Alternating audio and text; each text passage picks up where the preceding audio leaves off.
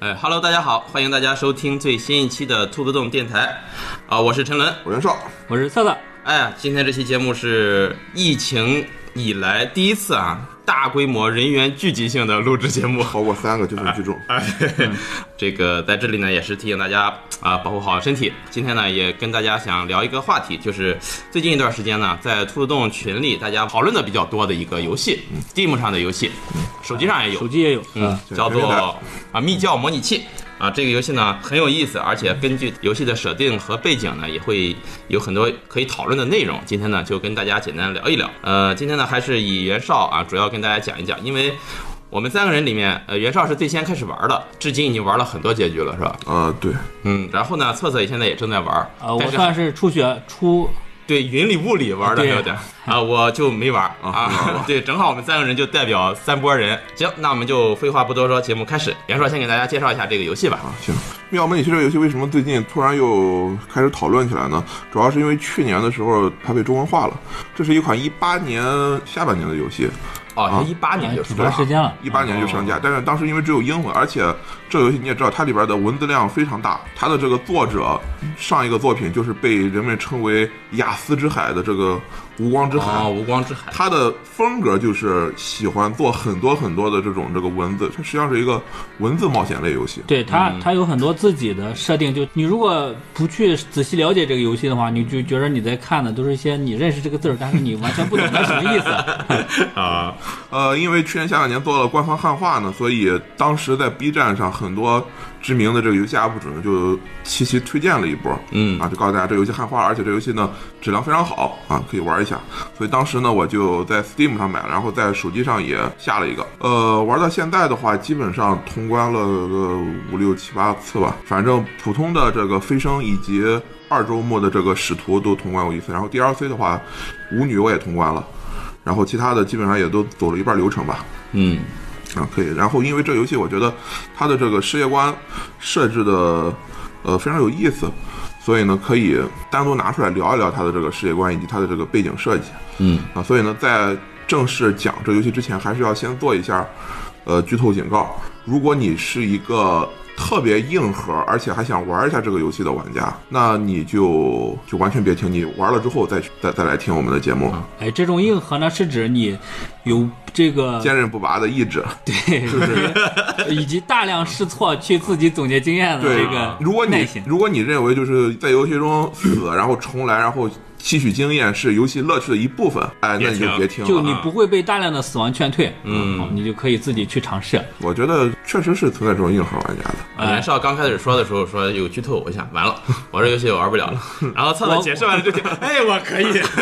我又能听我了。个人建议这个游戏，就是对于大部分玩家来说，它是有一个门槛的，嗯特别容易就被劝退了。啊就你会觉得这个游戏啊很有意思，但是又看起来。很复杂，过于就复觉杂嗯着哎不知道怎么入门。那这个时候确实就需要哎听一下我们这档节目，嗯了解一下这个游戏之后，知道大概的流程，避免前期过快的死亡，然后就把它带入到一个可以就让你去探索、嗯吸引你的一个点之后，你再深入的去玩，非常好。可能就是获得乐趣的速度会快一点。对对对，嗯那么我这一次介绍呢，准备分三个步骤啊，就是由深入到浅。首先我会介绍一下游戏，然后呢我会讲一下啊我们通关的一些这个经验，避免就是刚才策说的，呃如何避免在前夜中死，然后给你指明一个方向。因为这游戏实际上是一个呃文字解谜嘛，刚才已经说了，它的游戏目标包括你如何去达成这个目标，是隐藏在很多这个游戏中的文本文本里面的。嗯啊，如果你一开始玩的时候不去仔细去阅读这个文本，去解读文本的话，你有可能连这个游戏怎么通关，呃都不知道啊。对，当就然，是你越不去，越想快，反而就会越的嗯越慢。啊，但这一部分的话就涉及一部分剧透了，那大家就自行分辨就行了。最后一部分我们会解释一下，因为这游戏有很多很多的这个，就是它虚构的历史典籍以及隐藏在历史典籍之中的这些故事，我们嗯会从这里面抽出一些故事，然后讲一下这个游戏的世界观是怎么样的，这些故事都是什么事儿。好，啊。那么首先来说一下这个游戏，呃，首先这个游戏你打开界面之后呢，会发现这是一张桌子，在这桌子上呢，一开始如果你是真真正正的新存档的话，上面只会有一张卡牌和一个方框，叫我们叫行动格。嗯，这个游戏的所有操作都是以卡牌来进行的，是吧？对，对，最基本就是你把对应的卡牌拖到对应的行动格里边，就会产生对应的结果。对，它是一个有可暂停的一种计时制好啊，，你可以按空格去暂停，然后只要它走时间的话，卡牌拖到行动格里过一定的时长，就是六十秒、一百八十秒或者十秒钟之后，它就会吐出另外几张新的卡牌，代表了你去做了一件事情。例如说一开始你把你有一张卡牌，这张卡牌是一份在医院干这个收尸的工作，哦，然后你有一个行动格，这行动格就叫工作。你把这份工作卡牌拖到工作行动格里面，等它转完一圈之后，它会把这个工作卡牌还给你，同时给你一块钱啊，赚到了工资，啊，一对一份资金卡牌就代表你去上了班，然后赚了一块钱。然后呢，它就会弹出更多新的行动格。以及新的卡牌，如果要说的话，就是相当于是你在这个工作过程之中，你发生了一些新的事情，例如说，啊、你突然被人辞退了，然后有一个你这个去给人收尸的时候，这个人他无儿无女，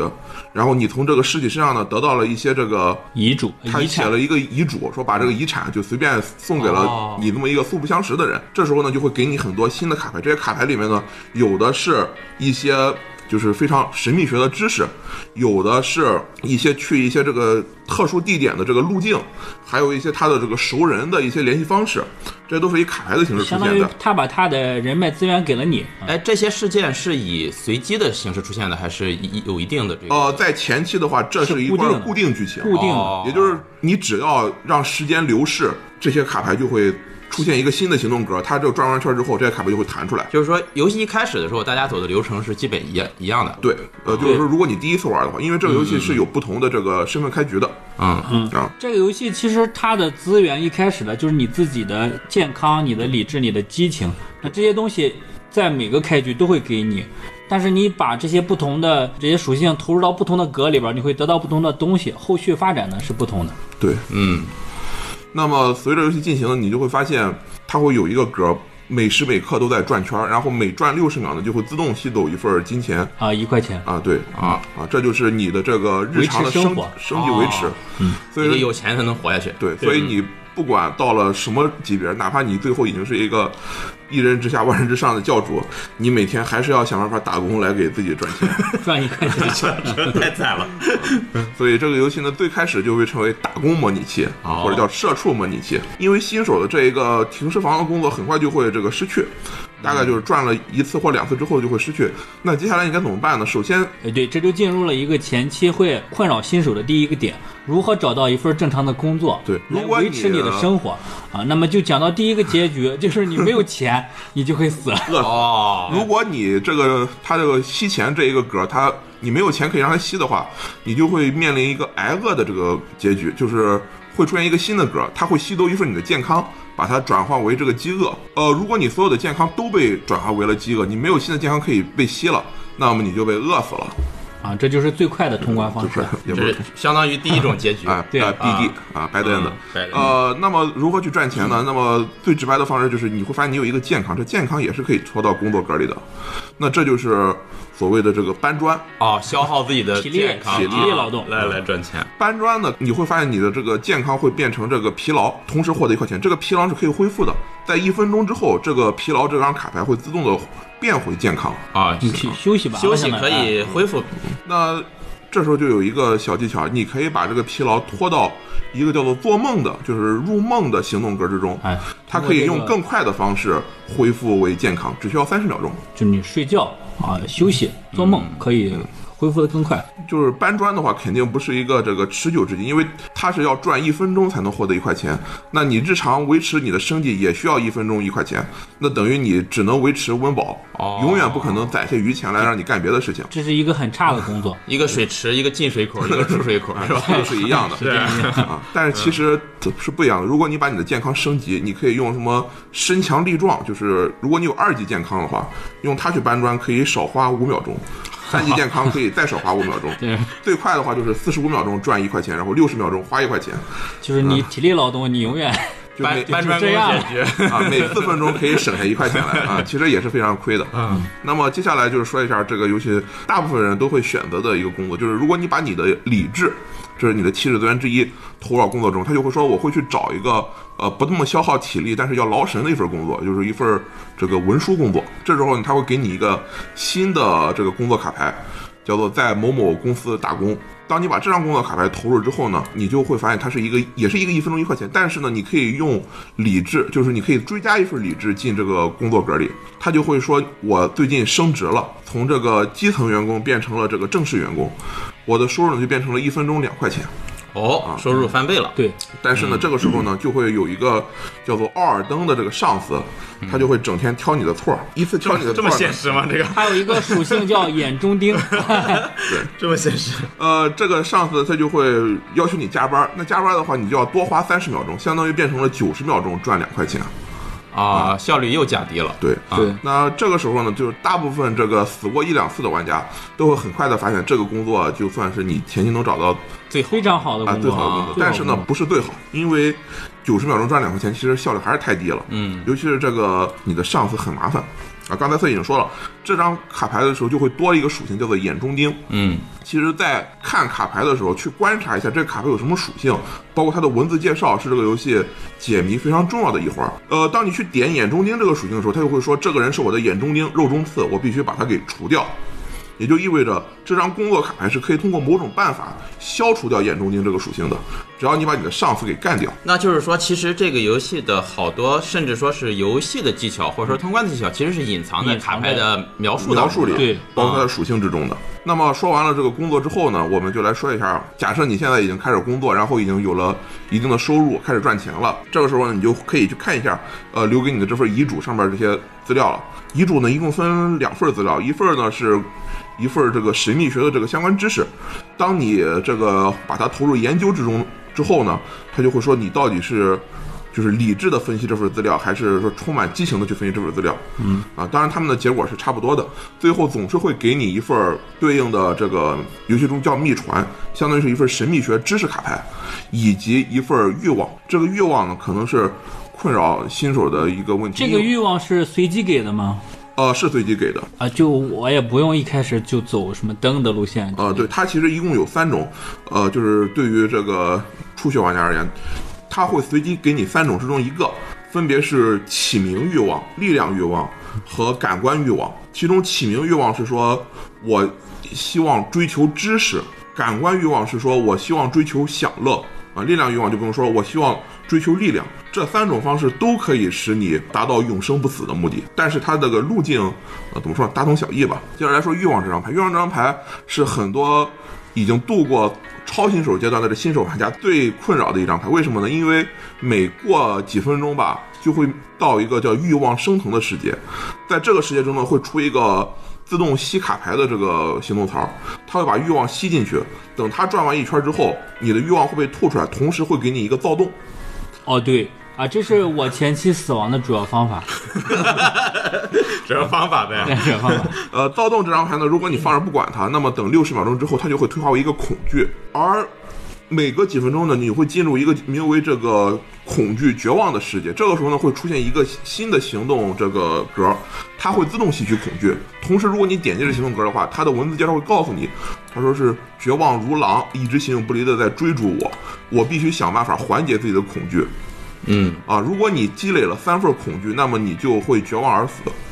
哦，啊，这就是为什么新手玩家经常在前期呃面临这个结局，就是他攒了很多恐惧，但是不知道怎么去消除。对，就是你可能正在探索别的地方，因为这个游戏有太多你可以去干的事情去干的事情了。嗯然后这个恐惧呢，你又没有办法，就只能把它放在那里。嗯然后时间长了，你就绝望了，就 死掉了，死掉了啊。行，我我有一次，我觉得我打的挺好的，我我工作也找了，钱也生活也稳定了啊，嗯就一直出去探索，后来突然一下就 死了，就莫名其妙就死了。恐惧而死。不是恐惧，是因为有一个我找了一个一个女哦的，是我一个熟人，嗯呃我也不知道怎么对完对完话之后她就走了，嗯后来我也没管，就因为你你在这个游戏最重要一点。我一开始玩这个游戏，我就会让这个时间任意流逝，你走就行了。嗯我这个有时候我放嗯它只的看卡慢牌了，或者放的快了也无所谓。嗯，后来我发现这个游戏最重要的一点啊，嗯就一定要暂停，暂停哦看啊 必我须暂停，就是阅看你读一要看卡文牌。啊，你的每一圈转完之后，你就立刻暂停。行动格收里获会有一段哎文字描述，收获你的新的啊是卡干了牌，什么你事儿的描述全都看一下，啊，要不然你就会 莫名其妙的死亡。啊、因为那个女的，她让我给她提供一个祭品祭品，但是我没有没提供啊啊，他说如果你没提供的话，你自己当祭品也可以。哦，，对就成为了祭品了。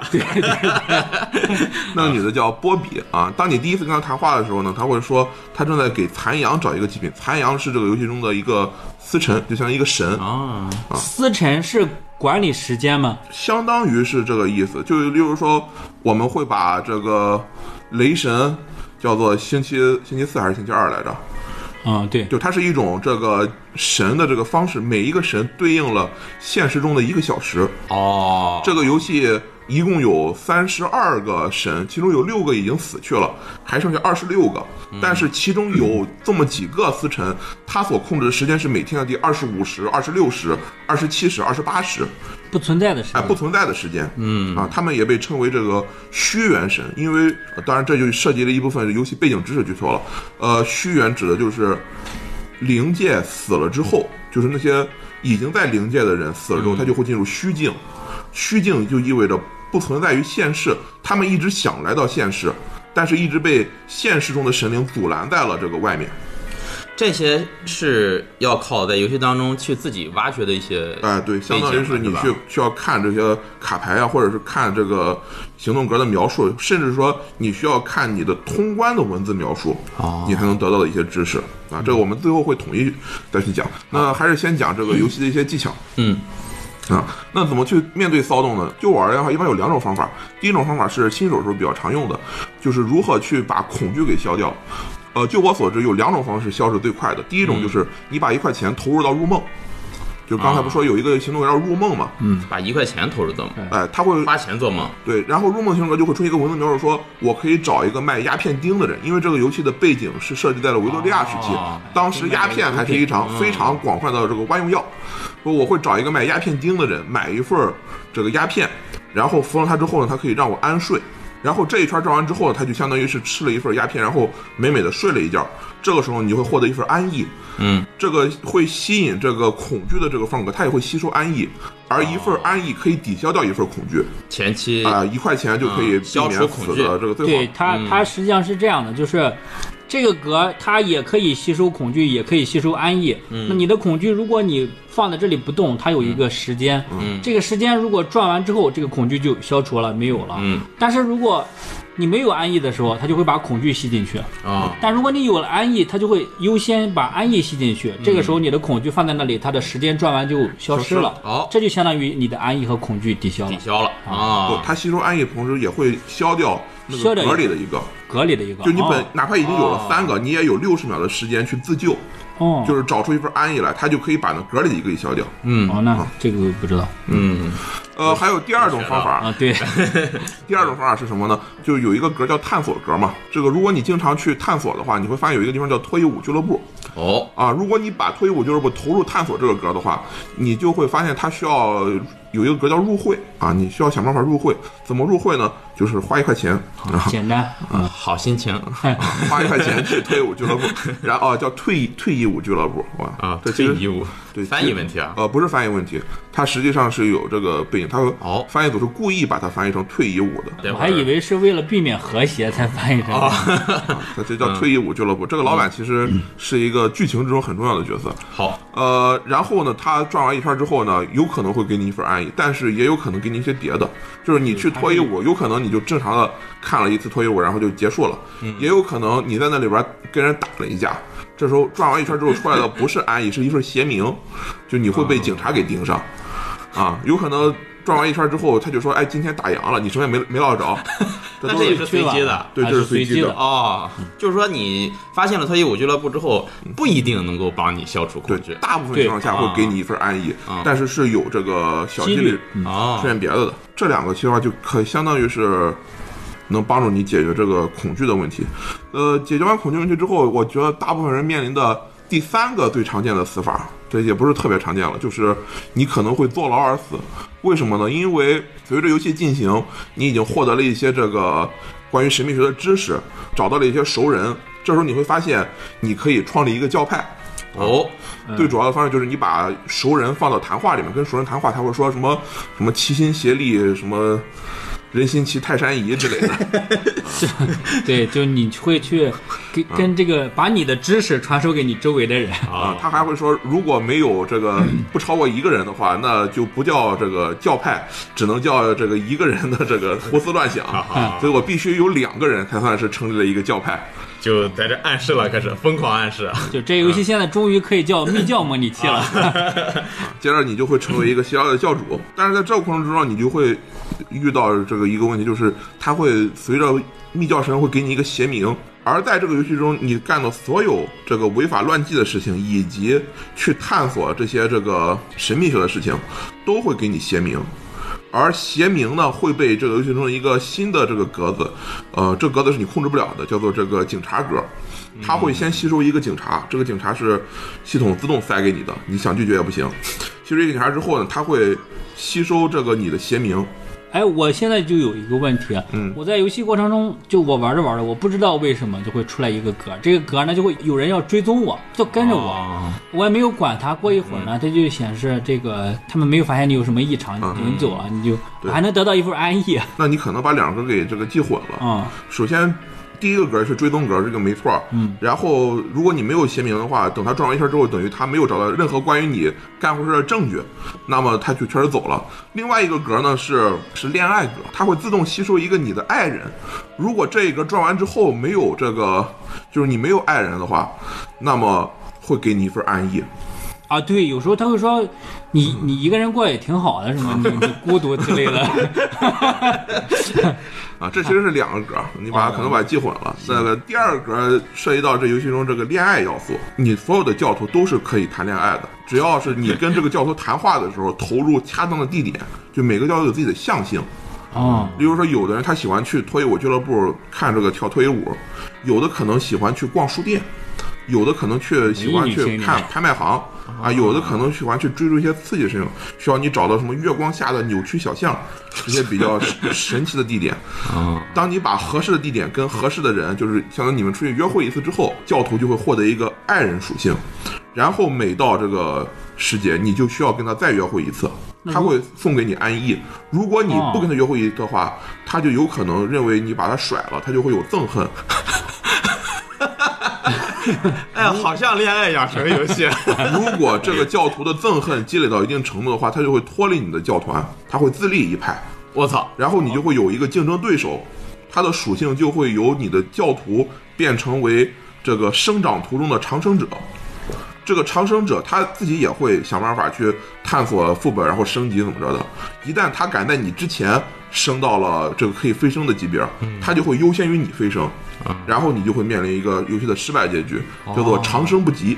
就是说，有人敢在你之前飞升，你之前积累的所有的飞升的经验已经用不上了。只有一个人可以飞升啊。飞升相当于有很多条路，但是你现在走的这条路被别人抢了先，哦，懂因为了你飞升这条路实际上是想追随一个灵界这条道路上的一个大神，成为他的一个侍奉者，就是这个岗位别人已经应聘了，那你就你就赶不上了。嗯你这就有点像这个《鬼灭》里的设定，就是序列零只能有一个只。能有一个啊！但是你飞升大概相当于鬼鬼灭里的飞变成序列四吧，啊，就是半神嗯啊半神级别啊。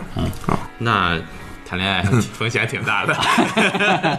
但是嗯谈恋爱也有一个好处，就是它会有一些特殊的这个结局解锁，就是你带着爱人飞升和你自己飞升是不同的结局嗯，啊，这个可以过会儿再说。好，嗯啊、那接着回到这个什么，就是还是要说邪名问题，可能是已经步入正轨的玩家经常面对的一个问题，就是我攒了很多邪名、嗯啊，然后我马上就要被这个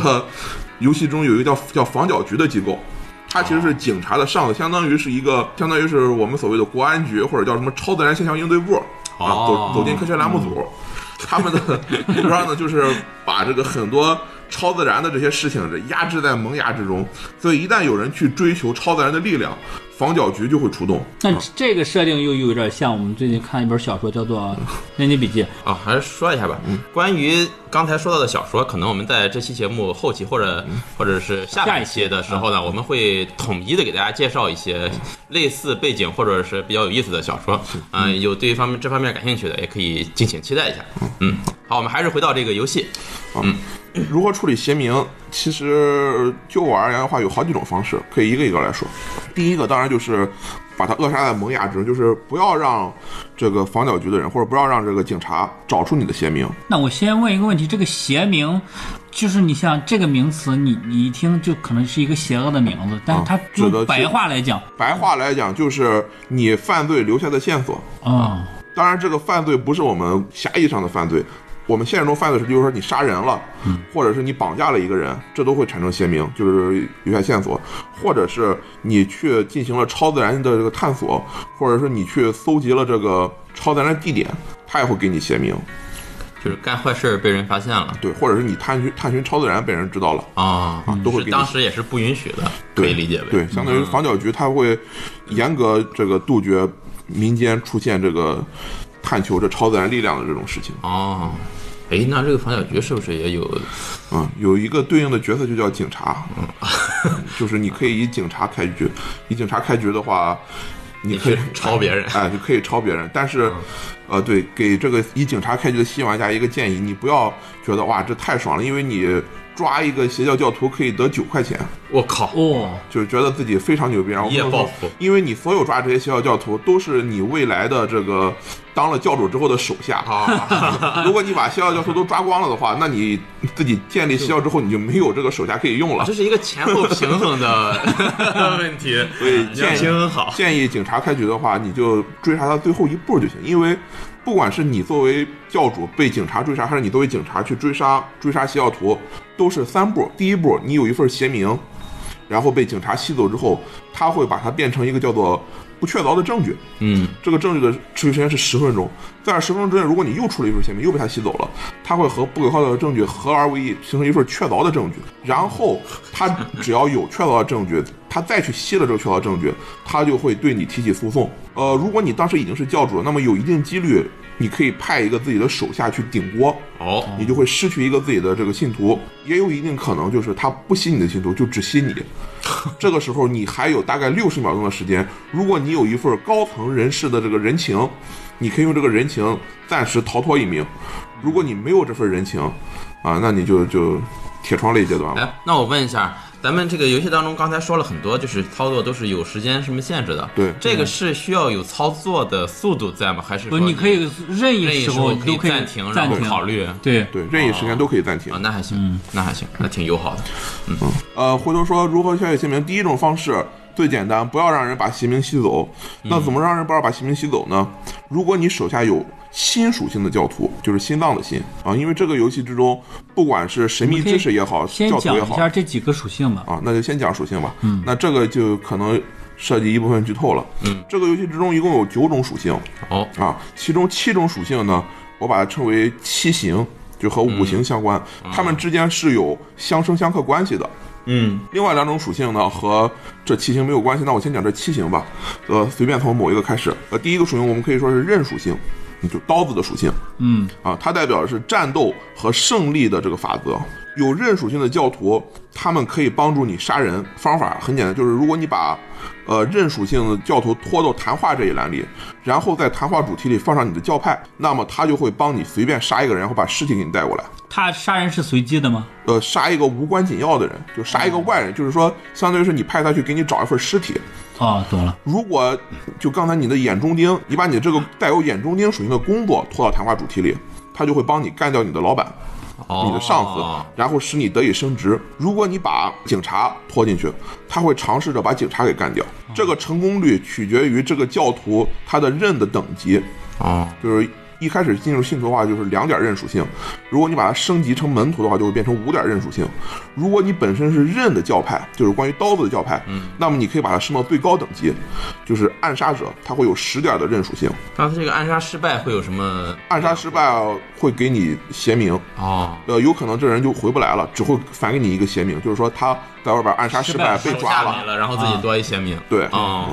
对我曾经就是派一个完全没有相关属性的人，就去去暗帮杀我这个销毁证据或者是暗杀，然后他就提示我，就是大概率失败，啊大概率失败，啊啊、应该也有一成或者是百分之五左右的对胜胜利。对，就啊很很小的几率。嗯，刃属性呢，它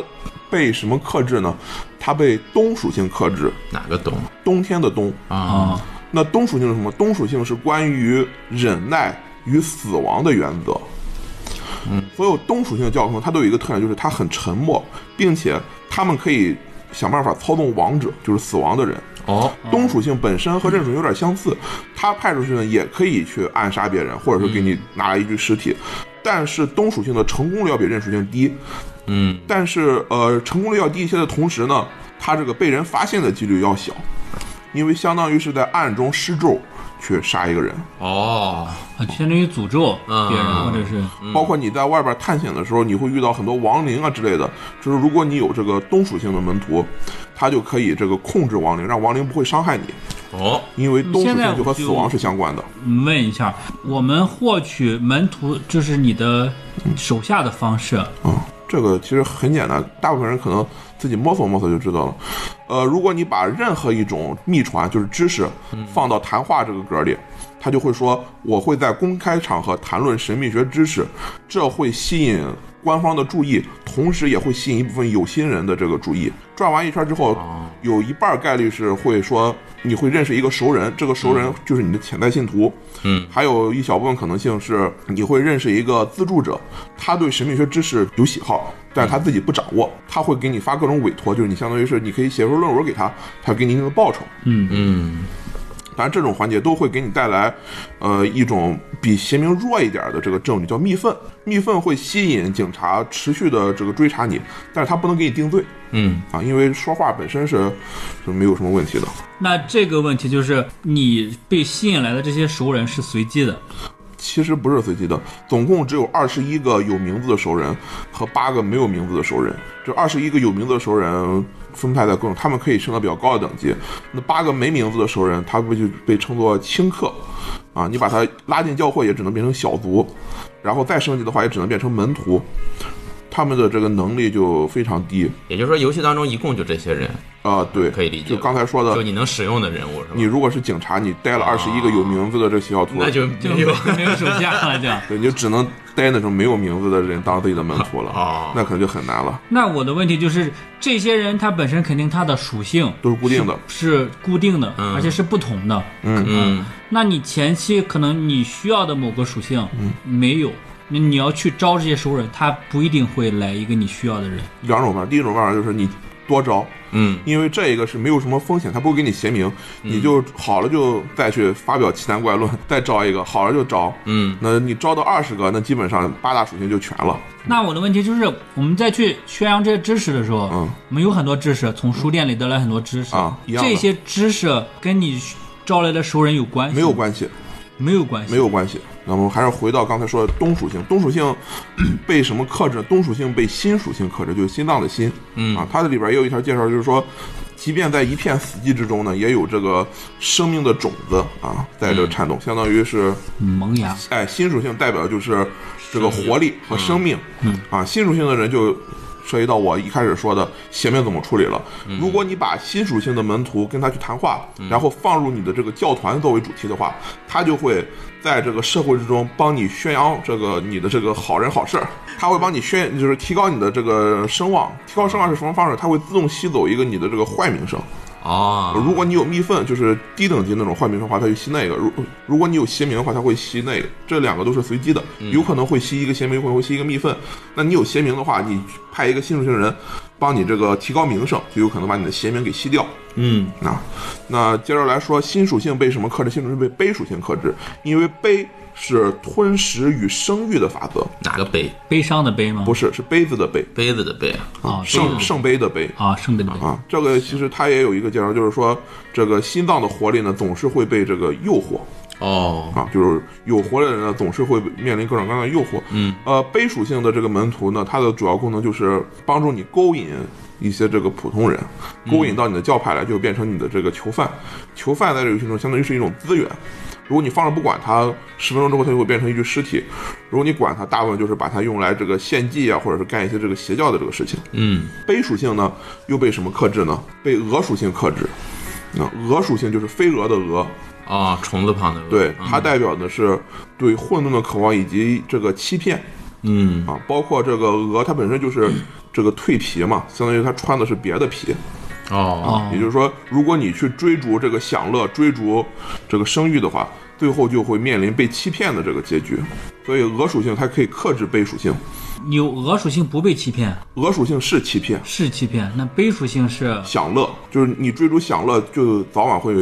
人来被欺骗骗你。啊啊，所以说它在这里面，鹅属性会克制悲属性。那么鹅属性的门徒呢，就可以帮助你消除证据，以及如果你把鹅属性的人放入谈话，然后放入你的这个教团的话，他就会说我去外边骗一些这个肥羊，然后从他身上来骗钱，有较大概率骗比较多的钱，但是也有较大概率给你很多的邪名，哦，这个邪名是很多吗？呃，一次性给一就是有几较大个概率给一个。给一个啊，对嗯还可以，可以处理。鹅属性它可以克制悲，但同时它就被灯属性克制。哦飞蛾扑火，对，但是灯，可以因为灯在这里面指的是智慧，就是说所有的欺骗都逃不开这个智慧哦，对知识的洞察，一看就识破了。嗯，那么灯属性的这个门徒呢，呃，用处比较小，它好像是可以帮你算命，给你一个随机结果。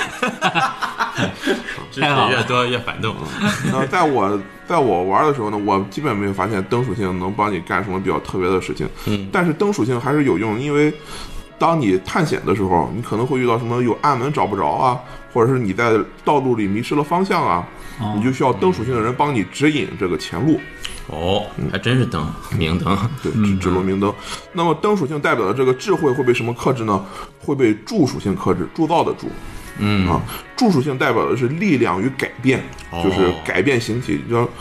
打铁把你的铁的形状改变，嗯一也就是力说。降十会，对，力量可以啊 行啊压制可以你了的这些这个智慧。那么助属性的门徒呢，可以帮助你这个在地下工厂或者一些违法的这个作坊里边打工哦，帮你赚钱。它比这个俄属性特点就是它赚的钱比较少，但是不是这么容易出邪名，嗯就是他干一些体力劳动，嗯，然后干些技术劳动。对，技术劳动，啊那最后这个力量的柱会被什么克制呢？力量的柱就会被刃给克制，就是我一开始说的刀子，哦因为你的力量还是打不过真正用于杀戮的这个刀，也就是争斗的法则会战胜单纯的力量。那么这七七行呢，就形成了一个环儿，嗯，它有两个不同的这个知识呢，它就和这七行。没有特别直接联系，其中一个呢叫做启，开启的启，嗯起属性呢指的是开启的法则。当你用起属性的这个知识跟其他知识混合的时候，它就会说，我关注的并不是这些知识中的这个文字，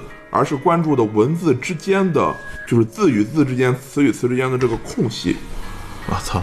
知道了空隙，我就掌握了起的规则。所以起的知识有一个特点，就是它可以把其他任何知识变成起的知识。哦，也就是《道德经》里所说的这个什么“长短相生，高下嗯相形”，什么一面墙只有有了门才能发挥墙的作用，嗯，就是这个空嗯，啊，其本身代表就是这个空，挺挺有意思，挺玄妙的感觉，嗯其属性本身也可以这个在这游戏中帮助你开启很多打不开的门啊之类的。嗯，最后一个呢，就是密室属性，那这个属性是真的什么什么时间？密室历史属啊性啊，密室，嗯，啊，这个属性就没有觅食属性的门徒，也没有觅食属性的这个神灵，因为它指的就是那些被思尘隐藏的那些历史。哦，但是密史的这个知识很有用的，因为你要发现这游戏中可以探索的这个地点就是副本，嗯，你必须知道那些被众神隐藏的历史，然后你去分析这些历史，才能发现这些地点。哦，不同等级的密史可以让你发现不同等级的这个副本，就是藏宝地。嗯，啊，越高等级的副本出产东西就越好。那我们就得回到这个我们讲的邪名，怎么处理邪名的嗯啊，第一二个方阶段。嗯啊，第一个方法已经说了，就是派新属性的门徒，他可以帮你宣传你的好人好事，嗯，吸邪名。但是有的时候呢，因为这个新属性，我个人觉得它不是很好用，因为它经常会吸蜜粪，就是低等级的那个，不是邪名的那个名声。啊，那有的时候呢，你实在没办法，就会被这个警察抓住邪名，然后形成了这个证据。这个时候，你就可以派俄属性的人跟他谈话，同时把证据放进去。这个俄属性的门徒，他就会试图去篡改这个警察局里的这个记录，然后把这个东西给消销毁掉，证据销毁你的证据。嗯，呃，这个成功率相对而言。不是很高，他经经常会死或者是受伤回来，啊，但是一旦成功了，他就能把它给销毁掉。这也不是一个特别稳定、特别啊完美的方法，嗯、这就是我认为最好用的方法了。 这为是什么？最好的方法。因为你可以不派门徒，就派一个召唤生物去。这个游戏中你是可以召唤灵界生物的，其中有好几个生物，它有很高的鹅属性，鹅属性，哦他们就可以就相当于是你派了一个无形之灵，他跑到警察局里销证据，成功率要比门徒真人去销证据要高得多。他这个如果失败的话，有什么后果？呃，这个召唤生物就消失了，然后邪名还是会给你，但是你就不会有这个损失一个门徒的这个哦怪，因为召唤生物本身时间到了，它也是会消失的。哎，那你如果你的门徒被消耗掉了，就永久哎就永久没了没了是吧？嗯对，你就总共就二十一个门徒，一定要这个珍好好惜好好使用。当然，有的时候，尤尤其是到了后期的时候，该使就赶紧使，要不然的话，拖的时间越长，这游戏你要操心的事儿越多，可能飞升就越不好弄。飞升是这个游戏的唯一目标吗？差不多吧。嗯，当然，不同的这个起始身份会有不同的这个飞升路线以及结果。你像，如果你一周目飞升成功了，你二周目的时候就不是你自己的飞升。二周目这个人，他就是一周目的一个学徒。一周目你角色的学徒，他会把一周目那个人叫做导师，他是要帮助一周目的人在灵界进一步晋升。我教我自己。嗯，从灵界一个司晨的这个追随者，升职为他称之为具名者的一个人。还能再往上走啊？对，也就是成为那些追随者之中有名有姓的人，嗯，那也就是相当于是从半神等级升职为天使等级这么一个过程。这个过程就相当之复杂了。说到这儿的话，我就可以说一下这个游戏，呃，总共有的这几种这个路线。嗯，首先三大路线，一开始说过，起名是说我希望通过追随知识来追随一个名为守夜人的司辰。守夜人就是这个游戏之中代表灯属性的一个司辰。好，通过追随他那个长生不老。第二个就是追随力量，就是追随一个叫做白日筑炉的死死神，嗯追随他追求力量，成为助属性的一个追随者。嗯，那感官呢，则是追求一个名字叫做圣杯的死神，啊、嗯赤杯赤杯，啊，红色的这个杯、嗯，红色的杯，啊，追随他成为司辰。在这三条道路通了之后呢，你就会面临三种不同的这个二周目，嗯分别就是这个柱使徒，然后杯使徒和这个灯使徒，嗯，他们三个对应了三种不同的帮助一周目的这个老大升级的方式。这个升级方式它会有用一种谜语的方式给你，这个谜语说真的是我认为这个游戏之中最难的一部分，是真的谜语吗？是真的谜语。他会说的非常不清楚，你要去猜。举一个例子吧，嗯，这是我前几天刚，也不是前几天了，反正前几周刚刚通关的一个叫做试验使徒，它的一周目对应的是杯。嗯，当我一周目升级之后呢，我就变成试验使徒。然后呢，呃，我的一周目导师会给我一份名为《蟹肉记》的食谱的一份卡牌，这份卡牌在整个游戏中就是基本上没有作用。它上面是这么描述的：说逾越者将给予生命，逾越者将夺取生命，逾越者将永无满足。我们去采购隐秘的滋味，将其以司晨的禁四物禁字，我们必须据其宴主，于大吉之时，以无人能及的声音高呼不休之密，并用低语之瓢供饮。就是这个时候，你就你就得对这个作者说一句说人话啊，怎么说人话你自己去想啊。 因为我已经通关了嘛，那我可以嗯讲一下这个食谱到底是怎么去解读的。嗯啊，这一部分涉及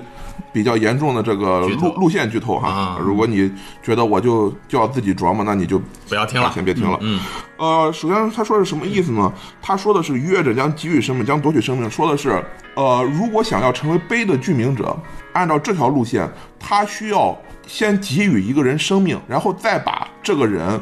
给夺取生命，也就是说，我要先给你命，然后再把你给吃掉。嗯，这个给予命和吃掉这两件事儿，就同时对应了杯刚才所说的吞噬与繁衍的准则。嗯啊，就是我给你生命代表的是繁衍，我把你吃了就代表是吞噬。哦，也就是我的一周目的那个角色，白话文就是你得生个小孩儿，然后把这个小孩儿吃掉。对。啊但是因为这个游戏设计了一条就是慢速的制，就是你如果吃了自己的小孩儿，这被称之为天孽，这种人是不允许再踏足慢速的。慢速就是这游戏中的灵界，啊所以你不能真的生一个小孩儿再把他给吃了。那么这游戏中是怎么做的呢？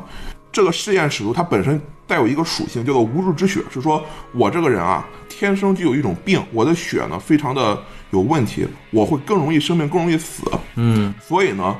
我会定期的获得这个一周目杯使徒寄来的一小瓶血液。当我饮下这份血液之后呢，它里边的力量就会让我充满活力，我就不容易生病了。嗯所以说这件事儿就代表了赐予生命。那么怎么夺取生命呢？就是蟹肉计嘛，就是把我自己做成一盘菜，做成一道大菜，然后被一周目的这个背使徒给吃掉。哦，所以这一句话指的就是，首先我从背使徒那得到一份血，这份血可以让我从体弱多病状态变回健康。第二件事，我要把自己做成一份菜给他吃。那么接下来说，嗯，我们需采购隐秘的滋味，将其以丝沉的刺物浸渍。隐秘的滋味，这其实就很简单。呃，也不是很简单，就是一旦你知道我们要采购什么的时候，你会发现这个游戏中只有一个地方可以采购东西，嗯，就是叫拍卖行的地方。嗯，当你拿着这份食谱去拍卖行的时候，就是你把拍卖行放到这个探索里面，把食谱也放进去，它就会自动拍卖一个叫做“十二重滋味”的一份调味料。嗯，这份调味料是一家干神秘的一个公司所做的，然后你花钱把它买下来就行。但是买下来之后呢，并不完全满足这条，因为他说了，必须以丝沉的字物浸渍。这丝沉字物呢，代指这游戏之中三份儿这个液体，这三份液体都是通过下副本的方式才能获得。这三份液体都是丝沉的一个这个东西。啊，只有两份是下部分获得，有一份是那我有一个问题，啊我们在看这个谜语的时候，嗯这怎么才能知道是需要获得这三种液体呢？呃，当你获得那份儿这个调料的时候，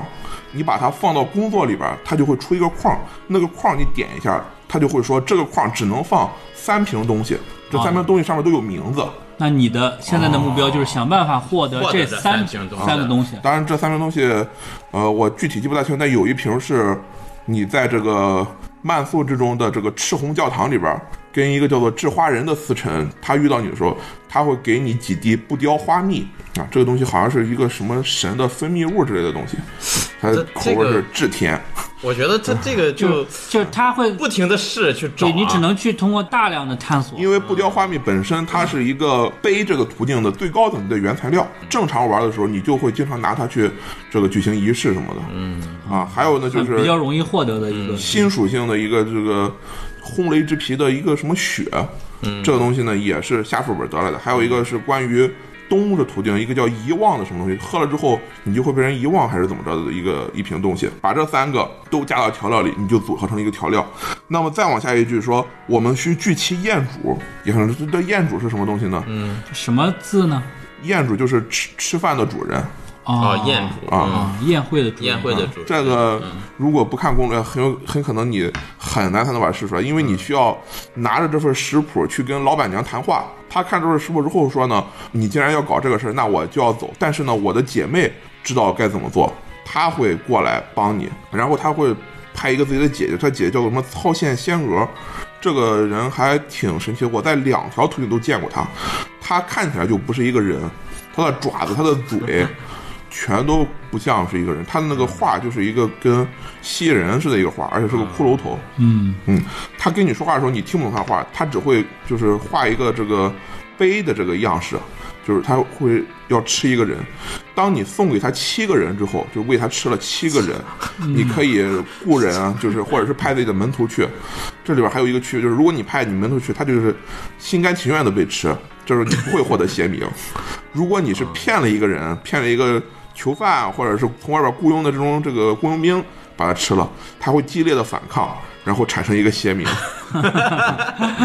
吃了七个人之后，他再跟你对话，他的话就从悲变成了心，就代表他已经这个吃饱了。哦，同时它就可以帮你干活了。然后呢，你再把这个食谱放到对话里面，它就会说，我在这个市面上正在这个通过暗中宣扬这个食谱的方式，去寻找那些疯子、精神病。那些这个喜欢吃东西的人，那些这个对这事感兴趣闲人，把他们聚集起来。啊，那这些人就是以后要吃你的人。对，这就是所谓的宴主，而且这个过程还非常复杂，因为宴主这个东西是有时间限制的，而且它每升一级，就是聚集更多的人，都需要吸一次你的这个蜜粪。我们知道蜜粪就是你的坏名声嘛，比较低级别坏名声，所以你要想办法不停的形成这种蜜粪，然后把用它来推动宴主升级。当升满级之后，把这个升满级的这个宴主跟刚才说的这个苍眼仙娥合合到一起去。这时候就是说，你已经把宴主给准备好了。同时这个东西它就不会再有这个倒计时然后消失的这个属性了，你可以把它留着，把它作为最后这个仪式的一部分。嗯，接下来呢，就是这个我觉得如果不看攻略，啊这太几乎不太可太难能，了全靠摸索摸索出来。他说：“须于大吉之时，以无人能及的声音高呼‘不休之密’。”这其实对于资深玩家而言就不是密语，这是名语，嗯因为“不休之密”是这游戏之中新属性的最高等级的知识，哦就叫“不休之密”。嗯啊，这就是明着说，你必须准备一份新属性最高等级的知识，嗯，并用低语之瓢供饮。那这也是一份名语，因为低语之瓢是这个游戏之中非属性最高等级的一份工具、哦啊，你要准备这份准工具备。这两个东西，对嗯当你准备好之后呢，你把它放在一个特定的仪式之中，这个仪式可以承载所有的这六种不同的资源，就是你的这个服用了血的你的本你体自己嗯啊，这份调料调料调料，啊，然后还有就是吃你的人啊这个彦主彦祖啊啊，以及不修之秘，以及这个地狱之瓢，嗯，以及你的导师长生者哦，还有一个导师啊哦，导就师上一周目的啊那个，，嗯就是你啊上这一开始就有的这个、啊这个属性，这六个都聚齐了之后，你就举行这个仪式，然后他就会说。这也太难了，太难了，就然后你你自己就被吃掉，呃，对。啊，当然还有一件我刚才漏说了，就是还需要一个应对这个大吉之时，你需要吸引赤杯的注意，所以你需要一份最高等级的赤杯的影，就是杯属性的影响哦，啊。影响这个东西就代指了一种这个施法的这个资源，嗯最高级的影响，它上面注释就是说这份影响太过强烈，以至于会吸引司臣的亲自注意。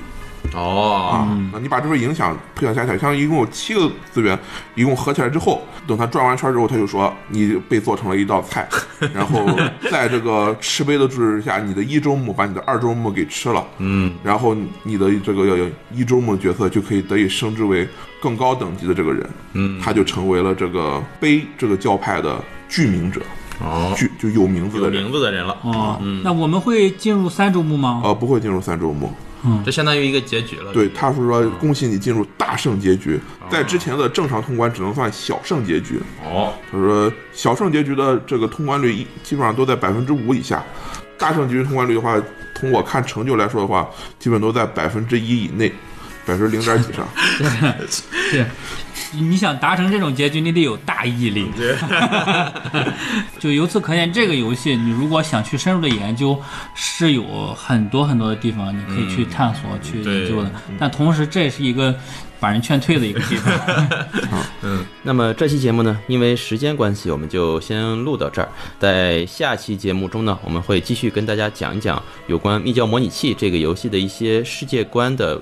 背景设定，以及和这个游戏相关类型的世界观的一些作品。可以给大家简单的做一个介绍。那么预计呢，这个节目还会持续大概有两期啊，也敬请大家期待。呃，如果大家对这期节目有什么想法，也欢迎在节目下方留言，或者积极的与我们进行沟通。那么感谢大家的收听，我们就下期节目再见，